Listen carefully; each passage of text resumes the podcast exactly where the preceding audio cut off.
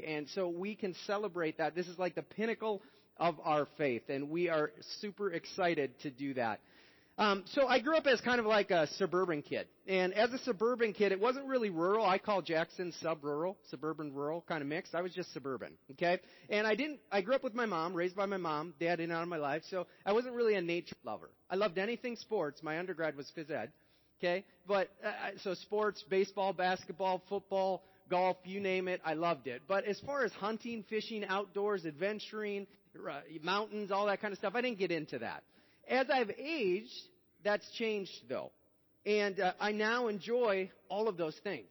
Hunting, fishing, adventuring, mountains, all of that. And so this led to the past couple years, our family taking a summer vacation where we got to see a different part of the country. A couple years ago, we went to the Black Hills. Would highly recommend that for anyone with kids. It was a great trip. And uh, last year, I, I was thinking about where do we want to go, and I thought I kept hearing online and from friends, you got to go to like Estes Park area. You got to go to Rocky Mountain National Park. It's just beautiful. And I mean, I think some people were kind of thinking about this next slide. The mountains are calling and I must go. Have you seen this before? There's reasons I put this up. One, because it's a cool picture. Two, because it's April 1st and it's 30 degrees out. But I digress. Right? The mountains are calling and I must go. So I decided Rocky Mountain National Park. That sounds great. Let's do it. And in going to Rocky Mountain National Park, one of the things that online and people again told me that we needed to do was we needed to experience Trail Ridge Road. Uh, some of you guys might know what that is, but it's a stretch of 48 continuously paved miles that twists and turns and jots and juts up through the mountains, reaching an altitude of 12,000 feet. Pretty cool. Yeah, my kids are like, yeah, pretty cool. If you could put up that next image, Gary. But then I heard people say online and in person, you should plan at least a half day for this. And I'm like, I mean, I know I got a minivan. I'm not going to weave in and out 75 miles an hour, but really, do I need a half a day to go see Trail Ridge Road and experience that? And they said that because there's various points where you can pull off and look at the Rocky Mountains and see it from different angles and things. And I'm thinking, the Rocky Mountains are the Rocky Mountains are the Rocky Mountains, right? Blah, blah, blah. Do I really need a half a day to experience this? If you put up that next image for me, Gary. So I should have sold this to the National Park Service because I used a $100 stand and shoot camera and it's just amazing, right? But anyways, this is a picture that I took of Trail Ridge Road and it did take a half a day it was amazing because every pull off and every turn and everything you come to, it's a different experience. Sometimes you see the Rockies and you see the lushness of them. Other times we would be going and a thunderstorm would roll in and it was just like, wow, God, you are powerful. And it was like ominous in a good way almost. And yet there's other times where you just look and as far as the eye can see, you just see mountain after mountain after mountain. It was amazing But it was more amazing experiencing it than just being told about it. I could look online, you could look at that picture on the screen, and you could say, that looks cool, right? But until I was there, until I actually saw it, until I was actually able to feel the rocks, until I was actually able to smell the air, until I experienced it, it wasn't quite the same. But once I did, I was like, experiencing is believing. I can tell you, I can understand why people have said you need to take this much time and take it in. And see, this morning, we're going to look at the single biggest event in the history of Christianity, the resurrection of Jesus Christ. And we're going to see that his followers were thinking and feeling and sensing all sorts of different emotions as they experienced this guy who claimed to be able to save them and deliver them and restore, you know, political rule, whatever. He died. And so we're going to take a step back to Mark 16 and try and put ourselves in the place, try and experience what Jesus' followers experienced as he had been crucified. And see, I would imagine that as we step into a gathering like this this morning, some of us are at, or many of us are at different places in our journey with Jesus. Some of us are here and maybe we're a little bit skeptical. Okay, maybe we're like, you know what? I don't know if I can believe this. I don't know what I think about Jesus. I don't know what I think about faith um, I kind of come in here maybe like a doubting Thomas. You know, I don't know if I buy all of that that happened. And I think what you're going to find is you're going to find yourself in good company with some of Jesus' disciples that they doubted too. And we're so glad that you're here with us this morning if that's where you come in.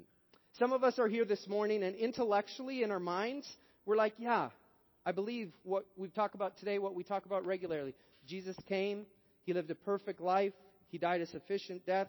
He rose in victory over sin and death. I believe all of that. There's nothing I would deny. And yet, maybe it's more head than it is heart. Maybe it's more in your mind than it is experiencing God's love for you through your heart and His radical grace shown in the person and work of Jesus Christ. And maybe others of us are here this morning, and as Todd talked about, as I talked about, we're super amped. And not because too much coffee, but because this is the day that we celebrate that God, in the person and work of Jesus, rose, defeating sin and death and his enemy. And what I want to tell you is no matter where you find yourself this morning, we're really glad that you're here, and I think you're going to be able to find yourself in the story that we look at. So, what I'd invite you to do is turn to Mark chapter 16 with me. If you don't have a Bible, eh, you can use one of ours under here. If you have an app, you can use that too. That's legal. Uh, otherwise, I would invite you to turn to Mark 16 in your own scriptures, and we're going to look at verses 1 through 8 in Mark chapter 16. I think we have a page number on a slide. Do we, Gary, or did I miss that one? I missed that one. That's page 709 in this. Page 709 if you're using the Bible under your chair. Mark chapter 16. When the Sabbath was over, Mary Magdalene, Mary the mother of James, and Salome bought spices so that they might go to anoint Jesus' body. Very early on, on the first day of the week, just after sunrise, they were on their way to the tomb and they asked each other, Who will roll the stone away from the entrance of the tomb? But when they looked up, they saw that the stone, which was very large, had been rolled away. As they entered the tomb, they saw a young man dressed in a white robe sitting on the right side, and they were alarmed. Don't be alarmed, he said. You're looking for Jesus the Nazarene, who is crucified. He has risen. He's not here. See the place where they laid him. But go tell his disciples and Peter He's going ahead of you into Galilee. There you will see him, just as he told you. Trembling and bewildered, the women went out and fled from the tomb. They said nothing to anyone because they were afraid. In preparing for this message, I listened to a talk by a brilliant pastor, author, scholar named Tim Keller. And so the premise of the outline that you see in your bulletin today is not mine originally. I want to give credit where credit is due. That's his. I've massaged the points and made them my own, but the basic premise is his, so I want to be sure to give him credit. And here's the three things we're going to look at today. First, you see in your outline that this passage will give us a credible gospel corroboration or witness. Okay, this is credible, and it, it lends credibility to the story, to the good news story of Jesus. Second, we're going to see the um, compassionate gospel character as we look at this passage. And third, we're going to see the clear gospel call. Those are the three points that we're going to follow along in this narrative today. One other note. You'll note if you're looking at the Bibles that are provided or maybe your own, that there's an asterisk starting at verse 9. See, have happened is from verses 9 to 20, someone came along about 100 years later and said, this ending is not good. This is like anti, like you're leaving us suspenseful. And so they came along 100 years later and they added to what Mark said. I want to be very clear. Nothing that they added goes against anything that's written in the scriptures or written here. This is one of only two to three total places in the entire Bible where this is thought to have happened. Okay? So I just want to show you that, though. If you see that asterisk and think, what's going on there? Did these guys just compile this Bible? They went to, got together at a hookah bar and made it up one night? That's not what happened, right? There's more historical and manuscript evidence for this piece of literature by far bar none, it's not even close, than any other piece of literature in the history of man. But I did want to point out what was going on in verses 9 through 20. Look at verse 1 with me. We see three people, okay? Mary, Mary, and Salome. And I want to stop and note something that Keller notes that probably wouldn't be obvious unless you think about the historical context that this was written. When you look at those three people, what gender are they? At least the first two. You might not know Salome. I don't know what is that name, but the first two, they're they're they're women, right? And so you're like, so what?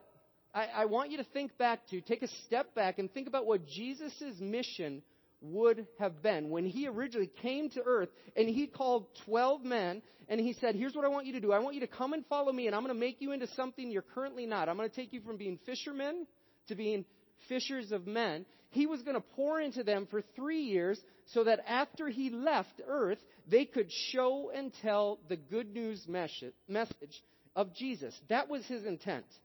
And so what we can deduce is if that's your intent, to carry on a message after you, and if you would want to include these scriptures eventually to do that, we would want these scriptures to be as credible as possible, correct? And we would want the people named in them to be the most credible people ever. If you're a lawyer and you're, you're uh, doing a trial, you want your witnesses to be credible witnesses. This is no different. And this is why it makes it so interesting that Mark used women to corroborate his story here. Now, please listen to me. I'm not saying it was right, but the context here gave much more credence to the corroboration or the witness of men than it did of women. In Judaism and society at large at that time, women's opinions wouldn't have been valued as much as they are today. This is why it makes it so interesting that Mark uses women in his account of Jesus. It, it's not interesting for Jesus. He continually broke social norms. Right? He continually treated women with dignity and respect. But the cultural context was different. Um, when I went to seminary, so this is back 2000 to 2004, my graduate program was 120 credit hours. And I'm not saying that to brag. I would do the shorter one next time if I did it over. But it was a lot of work. I had five semesters in Hebrew which is the language that up until Matthew, the whole Old Testament, that's what it was written in. I had five semesters in that. I had four semesters in Greek, which is what originally the New Testament was written in. And I had uh, classes like uh, systematic theology, soteriology, which means the study of salvation, eschatology, the study of end times, boringology. That wasn't really one, but sometimes it felt like it. All that to say is I paid my dues, and upon graduating and coming to Kettlebrook, I was ordained as a minister. It means I could perform weddings, I could perform funerals, things like that. Did you know that you could be ordained too? You too could be ordained with a few clicks of a mouse. Did you know that? If you put up that next image for me, become an ordained minister. Get legally ordained to perform weddings. Everyday Universal Life Church ministers perform thousands of legal weddings, baptisms, funerals, and even operate their own churches. If you're wondering how to become an ordained minister, you've come to the right place. Utilizing the ULC's instant online ordination platform, anyone who feels so called can become a minister within seconds. Bucka bucka ordination. Ordination is fast, free, and easy. Perform weddings legally. Gain free access to ULC training, right? And look at a couple of the people. These are some impressive people who have done this. The next slide, please. We've got Conan O'Brien.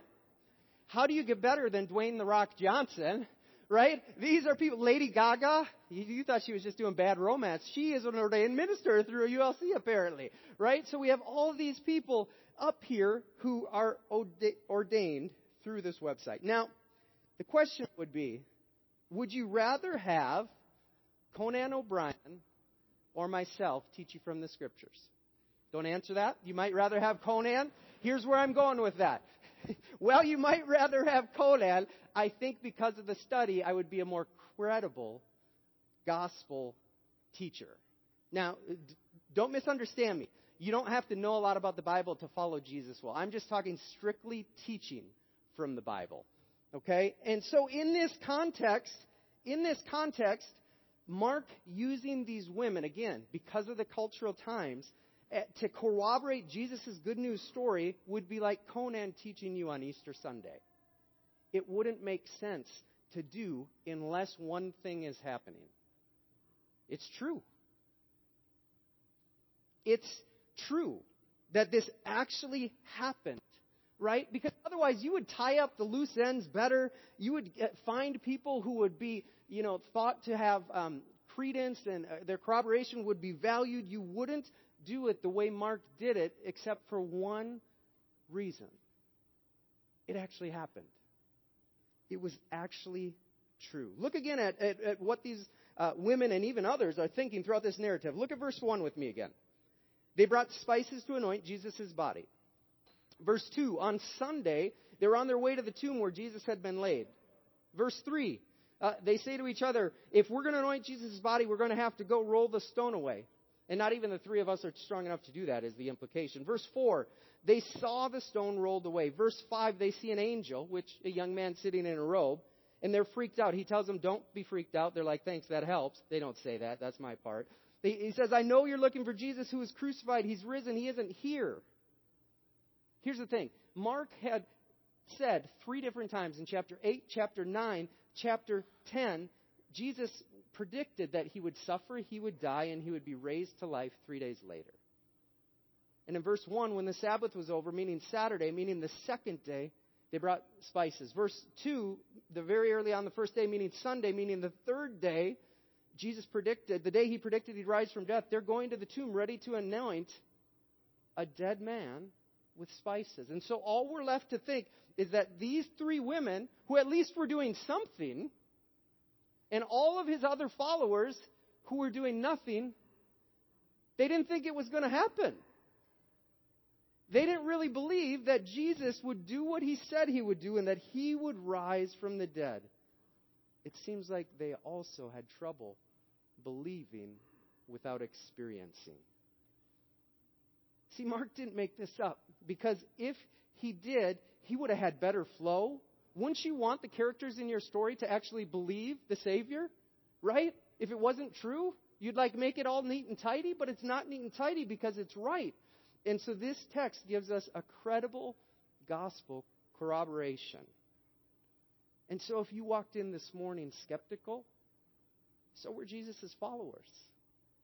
His own followers too were too. Second point. This text gives us a compassionate gospel character. It shows the character of the gospel and the character of Jesus, which was compassion. Keller also notes, look, look again at this. Wouldn't it be easier to say, go and tell Jesus' disciples? If you were writing this and you were kind of trying to make it the most efficient, the most easy to understand, the best flow, wouldn't you just say, go and tell Jesus' disciples? You wouldn't say, go and tell his disciples and Peter. Why did he add that point? See, Mark is thought to have been a companion of Peter, traveled around with him, and Peter, no doubt, told them about firsthand accounts in his interactions with Jesus. And I guarantee you that if he did that, Peter would have told them about a really significant life event in his life as a follower of Jesus. Think back with me. Jesus is on trial, flogged, carry his own cross, crown of thorns, spit on, beaten, mocked. You have it. Ready to be crucified. And what happens to Peter? Jesus predicts it, but Peter denies Jesus three times. So, in the moment where Jesus needed someone to have his back the most, to stand with him, to stand on his side, one of his foremost followers, Peter, does the exact opposite and denies he even knows him. See, if this had played out with other rabbis, teachers, Jewish teachers in Jewish's time, I, I, I almost guarantee they would have been like, I'm done with you. You're dead to me. But we see a compassionate gospel character in this instance because Jesus isn't focused on his deficiencies and shortcomings, Peter's that is, but he's focused on his character of mercy and compassion to a broken humanity. I mean, this is nothing short of amazing. Do you guys remember, some of you, uh, growing up, where, uh, say, you know, if you had a sibling, there was maybe a little bit of fighting that would happen? You'd get into arguments, you'd do whatever, right, when you're growing up. And yet, were you to go out in the block playing, to go out to school, and someone picked on your brother, or someone picked on your sister, this next image, if you put it up, Gary, it's kind of like you channeled your inner WWE and you, in your inner dialogue was, and his name is John Cena, right? Like if someone picked on your sibling, it didn't matter that moments before you were the worst of enemies because you were their protector. You were their defender. Peter here does the exact opposite. In Jesus' time of deepest need, he deserts him he deserts him.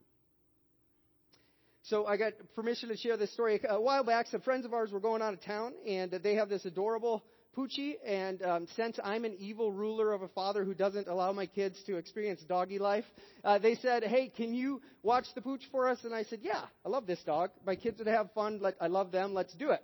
And so they got to our house, and we're watching the dog. And within, fair, I don't know how much time, but fairly soon, it starts sniffing around. And I don't know a lot about dogs. I didn't grow up with that much, but I figured, okay, this might not be good. And pretty soon after that, we find a surprise. Okay? No big deal. Wipe it up, clean it up. So a little bit later, we're going on, and uh, second time, we find another surprise.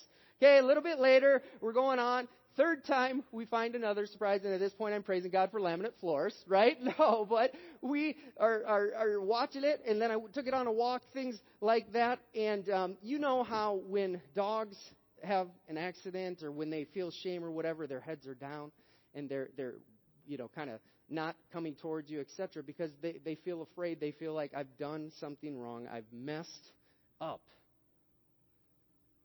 I wonder if Peter here, spiritually speaking, might have felt the same way that he had messed up three times. He literally denied being a follower of Jesus at his time of deepest need. And can you imagine the shame that he would have felt? Imagine the shame that Jesus would have felt in each time. And so in, in Mark, relaying, hey, ladies, go and tell his disciples and tell Peter. Can you imagine the elation that Peter would feel that the way Jesus works and the way the good news of Jesus works isn't like the, how the world works? There's second and third and a hundred and second and a hundred and third chances. And the one who hurt and wounded Jesus the most, he says, Come back to me with open arms. Follow me. Believe in me. Experience. I actually did what I said I was going to do, and I can empower you to go and show and tell the world the same. See, the good news of Jesus and his resurrection is a rising from shame to freedom. It's a rising from past mistakes to a current experience of being fully commuted, uh, fully forgiven. Jesus' good news culminates in rising and defeating anything we've done. Anything. Anything we're doing. And anything we could ever do. That's the good news of the gospel. His grace is bigger than our sin. And His grace, when we understand that, is the only thing that motivates us to properly live for Him, is out of gratitude, in thanks for what He's so wonderfully done for us, He can begin to do through us. And we might have walked in this morning and maybe we don't feel like we deserve His love and His grace. But what if we were to look at Peter, go tell his disciples and Peter, and what if we were to open our minds to seeing anew that our God is a God of second chances, and what that allowed you to begin following Him, knowing that His resurrection defeated your sin and it can actually empower you to live for Him here and now. And what if others of us who are here this morning and we intellectually thing I said about Peter, but what if we allowed that belief to sink from here to hear. See, family, when we do that, it changes everything. It changes our hearts, and which in turn changes our lives. So, so far, we've seen that Mark gives a credible gospel corroboration. He also gives a compassionate gospel character. As we read um, it, the verse that we read, it said the women went out afraid, right? And didn't say anything they were afraid. If we were to read the companion account of this in Matthew chapter 28, if you could put that up, Gary, we would see this. So the women hurried away from the tomb, afraid yet filled with joy, and they ran to tell the disciples. Suddenly Jesus met them Can you imagine that? Suddenly Jesus met them. Greetings, he said. They came to him, clasped his feet, and worshiped him. Remember, them, they, along with all the other disciples, think he's dead. And then Jesus said to them, Don't be afraid. Go and tell my brothers to go to Galilee. There they will see me. Verse 16. Then the eleven disciples went to Galilee, to the mountain where Jesus had told them to go. When they saw him, they worshipped him, but some doubted. Then Jesus came to them and said, All authority in heaven and earth has been given to me. The last part of this passage is a clear gospel call Jesus invites them, after experiencing the truth that he rose from the grave, to then live a show and tell life. That their lives, through Him changing their marriages, their families, um, their attitudes towards serving, their attitudes towards, you name it, it would show that He's real, and then that they would be empowered to go and tell other people when they ask why, it's because of Jesus. It's because of Him that you're different. These were regularly ordinary people. These weren't your A list. Okay? And this has served to encourage us that, uh, you know, there's going to be ups and downs, Jesus would say. There's going to be tough times and struggles, but if you've got an open and humble spirit, I can use you no matter where you're at. Even if you're in the room right now doubting, I can use you to tell others this wonderfully amazing true story that Jesus lived and died and rose and defeated sin and death. And this isn't dependent upon occupation or education or economic status. It doesn't matter whether you follow Jesus for your whole life that you remember or if you're brand new. What matters is a heart open to experiencing the good news of Jesus so that you can then express it. Like, that's amazing. Think about it. There is no one disqualified in this room who is seated here from being a part of Jesus' good news story. That's amazing. So, where do you find yourself this morning? As you sit in the seats here, and we've talked about a credible gospel corroboration, we've talked about a compassionate gospel character and a clear gospel call to go and tell, live a show and tell life. Where do you find yourself? If, if you're here and you're kind of you're skeptical, you're doubting, here's what I'd encourage you: investigate. Investigate. Take one of these home with you. If you don't have a Bible, you can take them. Uh, take one of these and read the accounts of Jesus in Matthew, Mark, Luke, and John. Note what it says about him. Note what he does. Note what it says about his followers. Note what they do.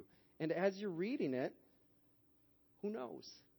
Maybe anew or for the first time, you might experience the reality of Jesus Christ too, and that he's real, that he's living, that he's active. I'd invite you to investigate. If you if you like to read and intellectually you're stimulated by books, a great book to explore from a reason perspective is C.S. Lewis, Mere Christianity. It's a great book to explore. I invite you to investigate. Maybe you're here this morning and your faith is something that's there, you believe, but really it's more to a head belief. If someone were to ask you about your experience of Jesus, you wouldn't really know what to say. Maybe you would say what others have told you. Maybe you're here this morning and you've not yet stepped into the freedom that Jesus offers you a, change of heart to live for Him now, not because you have to, but because you get to. Not out of duty, but out of devotion. Uh, if that's where you are today, I, I'd invite you to discover anew the reality of, of Jesus' power and, and Jesus' grace and invite Him to change your heart, invite Him to spur your heart and to kind of encourage your heart towards how great He is, how awesome He is, that He lived, that He died, that He rose for not just everybody, but for you. And maybe some of us are here this morning and, and you're seeking to more and more allow this reality to shape your heart and to shape your life.